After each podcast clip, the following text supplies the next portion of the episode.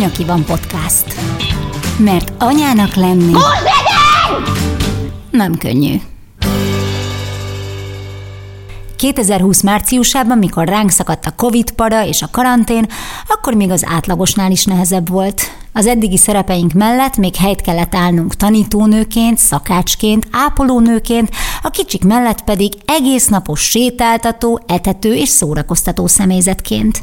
A nagyikat se hívhattuk segítségül, hogy meg ne fertőzzük őket. Miközben levegőért kapkodtunk, és nézegettük az órát, hogy mikor ihatjuk meg bűntudat nélkül az első pohár bort, folyamatosan ostoroztuk magunkat, hogy nem vagyunk elég jó szülők.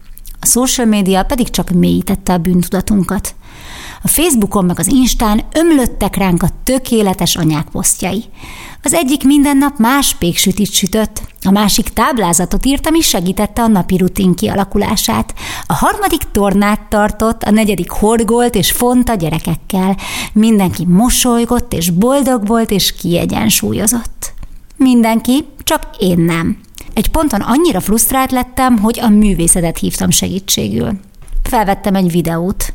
Azt a bizonyos boros jogás videót, amiben jobb hiány azt a stresszkezelési tanácsot adtam a megfáradt anyatársaknak, hogy gurítsanak be egy pohár bort, és üvöltsék le az ordibáló porontjaikat, ha más már nem működik. Aztán ezt a videót feltöltöttem a netre, és kiderült, hogy mégsem vagyok egyedül. Négy nap alatt egy millióan néztétek meg, és ömlöttek a köszönetnyilvánítások. Jaj, de jó, akkor mégsem vagyok egyedül.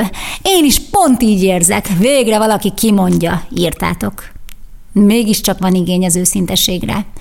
A valóságra ebben a hazug világban.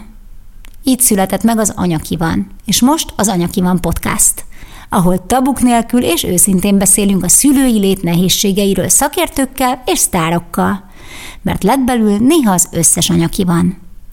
Anyaki van podcast, az NLC-n.